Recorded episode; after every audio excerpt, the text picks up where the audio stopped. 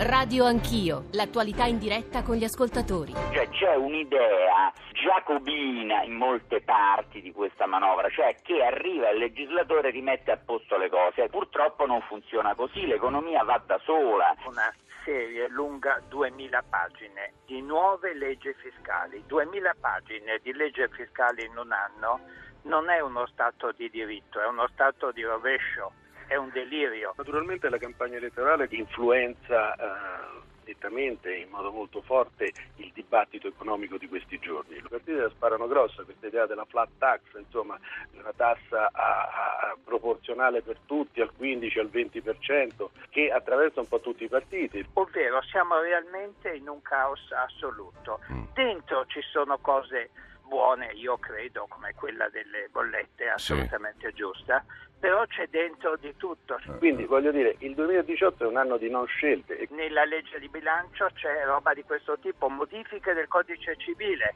Quindi è la legge che viola la legge, naturalmente sarà firmata, ma è una violazione delle leggi fondamentali. Non si capisce il sottostante, cioè non si capisce che cosa si muove chi era al governo, chi faceva il governatore, non ha colpe per una sola ragione, non perché ha commesso quei fatti, ma mm. perché non li ha compresi. Una volta o si faceva il cosiddetto decreto Sindona, oppure si prendeva una banca sana e la si pregava di salvare una banca morta. Mm, sono quasi le 8.40, bentornati all'ascolto di Radio Anch'io, Radio 1, Giorgio Zanchini al microfono. Questa era la sintesi, come sapete, ogni mattina dopo il GR1 delle 8 eh, di quello che abbiamo raccolto, mandato in onda nella prima parte di Radio Anch'io. Stamane i temi in realtà si sono sovrapposti. Siamo partiti dai provvedimenti principali del decreto fiscale, che è legge da ieri, un pezzo della manovra approvata anche lì al Senato, adesso torna alla Camera e poi L'altro tema del giorno, cioè la questione Banca Italia, lì ci sono state delle,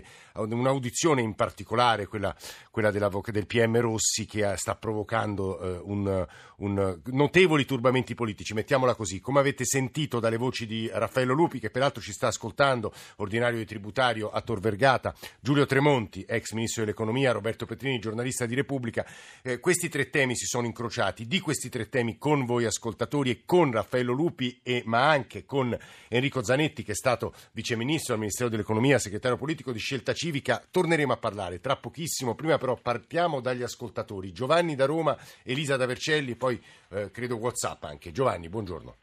Eh, buongiorno, volevo osservare che la maggior parte delle bollette dei telefoni, soprattutto dei cellulari, sono fisse, per cui una fatturazione a periodo fisso ogni quattro settimane la trovo assolutamente congrua con quello che è il consumo. Del resto, eh, se uno fa due conti, un giorno di telefonate a febbraio costa 36 centesimi, a gennaio costa 32 centesimi, per cui stiamo parlando oltretutto di differenze di 4 millesimi al giorno che sono veramente delle quisquilie, però il principio mi sembra corretto, tanto paghi tanto usufruisci.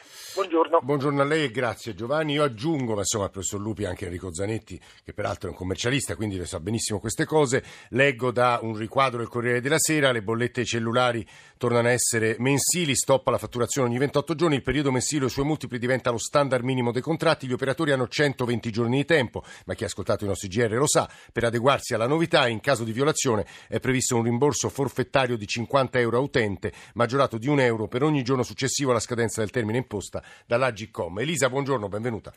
Buongiorno Zanchini, no, io volevo dire semplicemente che le promesse varie e probabilmente infattibili che ogni schieramento fa sulle politiche economiche alla fine non fanno altro che confermare quello che ha detto ieri il ministro Calenda in trasmissione, c'è una fuga collettiva dalla realtà che il Paese non si può permettere eh, e una difficoltà da parte della politica di prendersi delle responsabilità con delle eh, promesse infattibili e populistiche. Eh, io aggiungerei alle sue parole, Elisa, quello che diceva Roberto Petrini poco fa ai nostri microfoni, l'enorme questione del debito pubblico che tende a essere sottovalutata e devo dire che ieri diversi economisti, ieri in questi giorni, hanno chiesto un esplicito impegno ai partiti sulla questione della riduzione del debito pubblico eh, per tutti, uno dei maggiori storici dell'economia del nostro paese, Gianni Toniolo, sul Sole 24 Ore. Elisa, grazie. Ascolterei anche un WhatsApp e torniamo da Lupi e Zanetti. WhatsApp audio. Buongiorno, si parla tanto di equo compenso, se ne parla da tantissimo tempo. Io collaboro con un giornale e percepisco 23 euro a pezzo, lordi ovviamente, e ci si rimette anche il carburante e le attrezzature. Ecco, io credo che questa sia una cosa che non cambierà praticamente mai, anche perché nemmeno in passato è mai cambiata. Saluti Fabio da Caserta. Peraltro quello che ci dice Fabio, che ovviamente colpisce molto, tra l'altro avevamo chiesto, eh, gli avevamo chiesto di intervenire in diretta, ma lui stava seguendo per ragioni professionali un evento politico, e quei 23 euro, eh, pezz, eh, euro lordi per pezzo purtroppo non sono neppure pochi nel paesaggio contemporaneo di pagamento del lavoro giornalistico. Eh, io partirei con Raffaello Lupi, che torno a salutare. Professore, buongiorno, benvenuto di nuovo. Partirei da quello che gli ascoltatori ci dicevano, poi andiamo con Enrico Zanetti, al quale una domanda sulla vicenda Banca Italia, Banca Italia la devo fare perché è stato tra i più critici in questi mesi della gestione di Banca Italia e di Consob. Allora, professor Lupi, torniamo sulla questione bollette e rimborsi delle grandi società telefoniche, ma anche l'equo compenso, su, su, punti sui quali lei prima aveva diciamo, messo i puntini sulle i, ma forse un'aggiunta è necessaria. Si fa prima con l'equo compenso che riguarda i professionisti. Il, um, il caso di sfruttamento di sì. collaboratori stabili, precari, eh, è, è, un'altra cosa. Um, il, il provvedimento riguarda eh, gli avvocati, soprattutto quelli più agitati sono avvocati commercialisti, ma lì se tu devi fare il dottore commercialista di un venditore ambulante, quanto gli, pu- cioè, quanto gli puoi chiedere al venditore ambulante? Okay. Cioè, non è che si può creare per legge il cliente benestante. Se per legge ti fanno fare certe cose, eh, purtroppo diventi sottopagato. Fare una causa per 500 euro ha comunque un costo fisso e quindi il cliente ti dice io te ne posso dare 100 al massimo, cioè vabbè Andiamo alle bollette. Sì. Tra l'altro poco fa è arrivato un messaggio di Paola che ci scrive l'ascoltatore precedente non sa di cosa sta parlando. Ora le compagnie telefoniche fanno pagare una quota fissa mensile e non più a consumo, quindi si pagano 13 quote, non 12. No, esatto, questa è la premessa, dice eh. giustamente. Cioè, finché se tutto fosse come ai tempi degli scatti, no? quando sì. il contatore girava mano a mano che parlavi, non ci sarebbe il problema della fatturazione mensile, che nasce invece col forfait. Tu paghi X al mese e poi telefoni quanto ti pare. Sì. E qui sei mesi diventano 13 invece che 12 eh, esatto. c'è chiaramente un problema, però bisogna vedere i contratti, cioè se i contratti dicevano mese e i mesi sono 12, non c'è bisogno, sì, chiaro, di, andiamo direttamente chiaro, dal giudice, facciamo la class action, cioè no, non c'è bisogno di intervenire per legge dicendo 30 D conta novembre con aprile, giugno e settembre, di, di 28 ce n'è uno, non 13. È chiaro, Lupi. Ci risponde anche su quella questione di Elisa, la fuga dalla realtà. Ci dice cosa è fattibile delle, pro- no, delle promesse no, quella, quella lì era bellissima, quella di Elisa, perché effettivamente il mondo, ma, ma è, così, è così sempre. Uh, nel senso che il consenso politico, l'approvazione, la disapprovazione dipendono da fattori mitici, cioè da fattori del, perché siamo tutti troppo occupati nelle nostre faccende personali per capire esattamente come funzionano le tariffazioni telefoniche, il sì. bonus bebè, tutte queste altre duemila pagine no, di sì. cui, per cui si vive in buona parte di sensazioni e quando si esagera però si comincia, quando si comincia a credere che tutte le nostre disgrazie dipendano dalla cattiveria di qualcuno, no? le, le, le, le, scie chimiche, le demoplutocrazie, tanto per andare a cose di 70 anni sì. fa, allora si crea un colpevole immaginario, un circuito di miti, di, di miti in parte divergenti e si esce dalla realtà, come diceva Elisa giustamente prima.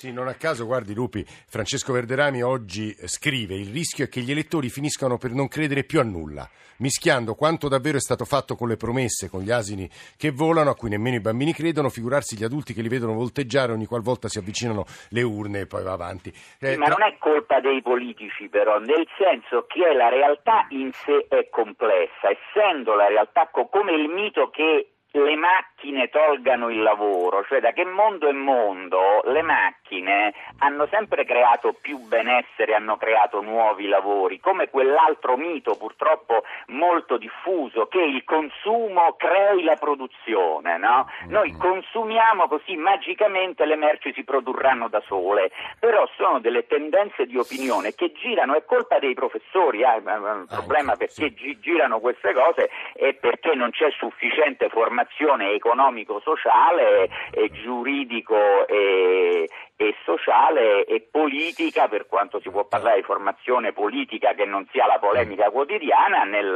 nel nostro bagaglio sì, sì. culturale. È Raffaello Lupi che sta parlando, tra l'altro ci è appena arrivata una domanda e credo che possa rispondere Enrico Zanetti anche un tentativo di spiegare, anzi una richiesta di spiegare eh, le, la tassa sulle transazioni online passata al Senato, ora vediamo se sarà confermata alla Camera, però Zanetti buongiorno, benvenuto anzitutto è stato viceministro al Ministero dell'Economia, è segretario politico di Scelta Civica, è, è commercialista anche, quindi di questi temi si occupa e li conosce benissimo, però io con lei partirei da quello che per lei può essere, e mi scusi per l'espressione oggi un giorno di vendetta, immagino che lei abbia le stesse posizioni del Partito Democratico dopo quello che è successo ieri con il PM Rossi in sede di commissione d'inchiesta sulle banche. Zanetti. No, io non ho la stessa posizione del Partito Democratico semplicemente perché io non avrei confermato Visco per un nuovo mandato, mentre il Partito Democratico, nonostante oggi esulti perché emerge che in questi anni la Banca Italia ha avuto varie manchevolezze, è comunque il partito che con i suoi 12 ministri su 18 in Consiglio dei Ministri, a cominciare dal Premier Gentiloni, ha invece confermato il PD. Diciamo che io a differenza del PD non soffro. Ma scusi, non Zanetti, ma dopo l'audizione di ieri, secondo lei, multiple. che cosa cambia? che cosa succede adesso? Dopo l'audizione ma, di ieri? Allora, cosa succede? Noi stiamo andando avanti in commissione in un percorso di lavoro che un pezzo alla volta rende i contorni sempre più chiari. Ieri direi che si è aggiunto un altro tassello insieme ad altri che erano già emersi a mio avviso con grandissima chiarezza relativamente alle banche venete, solo che come sempre Banca Etruria fa più notizia, eh, circa il fatto che Banca Italia, oltre in molti casi ad arrivare tardivamente nello svolgere la sua funzione di controllo, ha poi svolto anche un ruolo di indirizzo significativo di quello che avrebbe dovuto essere il risico bancario eh, vedendo in Banca Popolare di Vicenza un approdo sicuro che poi a conti fatti invece sicuro non era affatto perché seppur con gravissimo ritardo anche su Banca Popolare di Vicenza emergeranno poi gli stessi problemi riscontrati in altre banche e in certa misura addirittura Però Zanetti, le muovo due, due controbiezioni. Ieri Banca Italia ha replicato testuale non ha mai sostenuto il matrimonio con Popolare di Vicenza dopo le ispezioni del 2013 e le irregolarità emerse Banca Italia ha chiesto ad Etruria di adottare una serie di misure correttive e di cercare l'aggregazione con un partner di elevato standing. La scelta del partner, sottolinea Palazzo Koch, è stata rimessa all'autonoma valutazione degli organi aziendali. La prossima settimana Visco sarà audito, quindi sentiremo direttamente il governatore Senatore, non la preoccupa questo attacco concentrico per una figura appena rinnovata e che è una delle istituzioni importanti del nostro Paese? Zanetti. È certo che mi preoccupa, infatti non doveva essere rinnovata, ma vede Nessuno delle figure responsabili di questo paese, lasciamo perdere i partiti che come sempre urlano alla luna, ha chiesto le dimissioni di Visco finché il suo mandato era in corso e le assicuro che io ero già abbastanza convinto che ci fossero state delle manchevolezze, tant'è vero che chiedevo la commissione d'inchiesta, perché non si spara a scatola chiusa sulle istituzioni.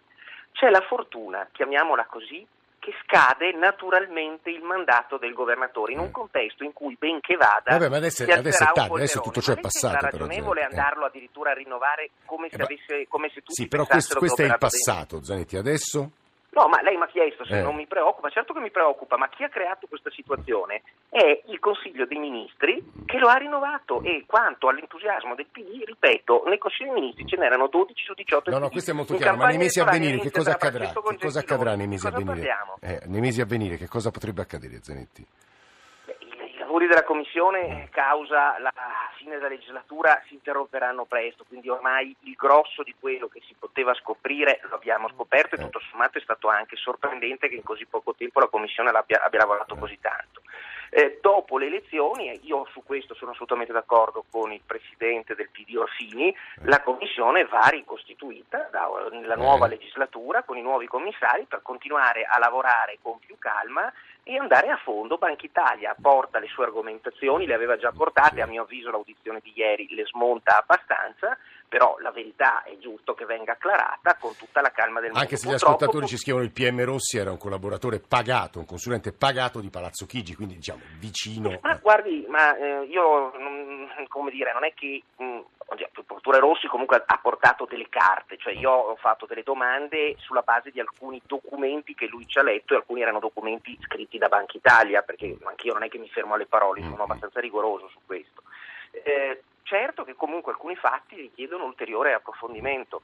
A mio avviso la Commissione andrà confermata, quello che è certo è che in questi anni la vigilanza bancaria, al di là della personalizzazione su Disco, su Vegas, che poi sono le figure apicali, ma Eh. hanno sotto tutta una serie di dirigenti le cui individuali responsabilità dovremo andare a vedere, quello che è certo è che in questi anni non hanno operato anche in sinergia tra loro in modo adeguato. Questo è pacifico ed è il motivo per cui era meglio che cambiassero i vertici proprio per togliere un po' di pressione Sì. su queste istituzioni che io per primo vorrei che continuassero ad avere un'adeguata dignità che va oltre quella delle persone Zanetti. che pro tempore le occupano. Eh, Zanetti, risponda su quei due temi sollevati molto dagli ascoltatori e sui quali si è pronunciato il professor Lupi e lei l'ha appena ascoltato, cioè la questione delle bollette, i dubbi che pongono alcuni ascoltatori e la questione della fuga dalla realtà nelle promesse Ma- elettorali sul, sul- appunto sulle riduzioni del fisco.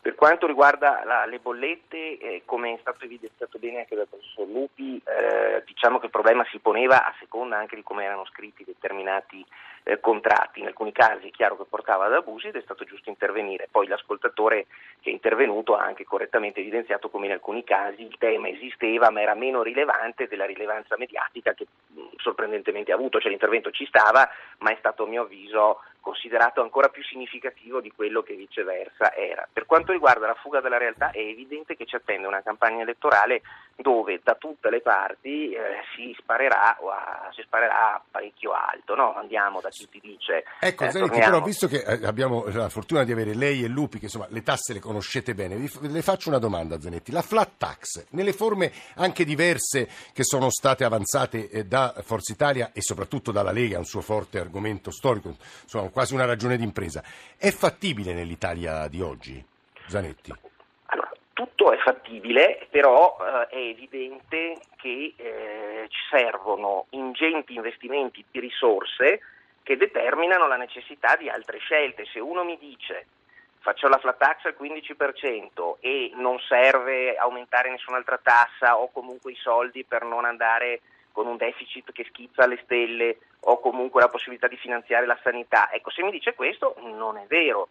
Un progetto, ad esempio, di flat tax serio è quello che è stato elaborato dall'Istituto Bruno Leoni, che è, è serio non perché colloca l'aliquota al 24 anziché al 15%, ma perché naturalmente dice che nell'istante che la si porta al 24, eh, anzi chiedo scusa al 25, anche l'aliquota IVA che oggi è al 22 sale al 25, cioè è, un- Ah, ah, è serio ah, perché certo. prevede naturalmente un riassetto, non è un magico toccasana che eh, Sì. determina il fondo di, il pozzo No, di San Patrizio delle risorse. Zanetti, mi faccia sentire anche su questo il professor Lupi per chiudere. Raffaello Lupi. Eh, eh, certo, perché anche la flat tax, proprio come dicevamo prima sui miti, è un simbolo, cioè è seria la proposta di Bruno Leoni, l'istituto Bruno Leoni, come diceva, come diceva Enrico Zanetti, perché quadra i conti. Però la flat tax è un simbolo di un sentiment, di un atteggiamento della pubblica opinione nei confronti del fisco, nei confronti dell'inadeguatezza dell'intervento pubblico, che chiaramente non sarà mai fatta, è una cosa di cui è bene parlare, non sarà mai fatta in sé aliquota unica. Sì. Però, eh, infatti, non si sarebbe mai potuta mettere una manovra di questo tipo. Una manovra di questo tipo ci vanno tutto sommato delle piccole cose come quelle di cui Sì. abbiamo parlato, ma è un grande tema di fondo sul rapporto fra Stato e mercato, Sì. sul ruolo dell'intervento pubblico di cui è bene parlare perché parlando riusciamo a capire la realtà e a essere meno pilotati dalle illusioni di cui parlavamo prima. Mm, questo è un po' il punto decisivo emerso, almeno in parte stamane nella nostra conversazione. Noi ringraziamo molto Enrico Zanetti e Raffaello Lupi per aver sfiorato, perché capisco che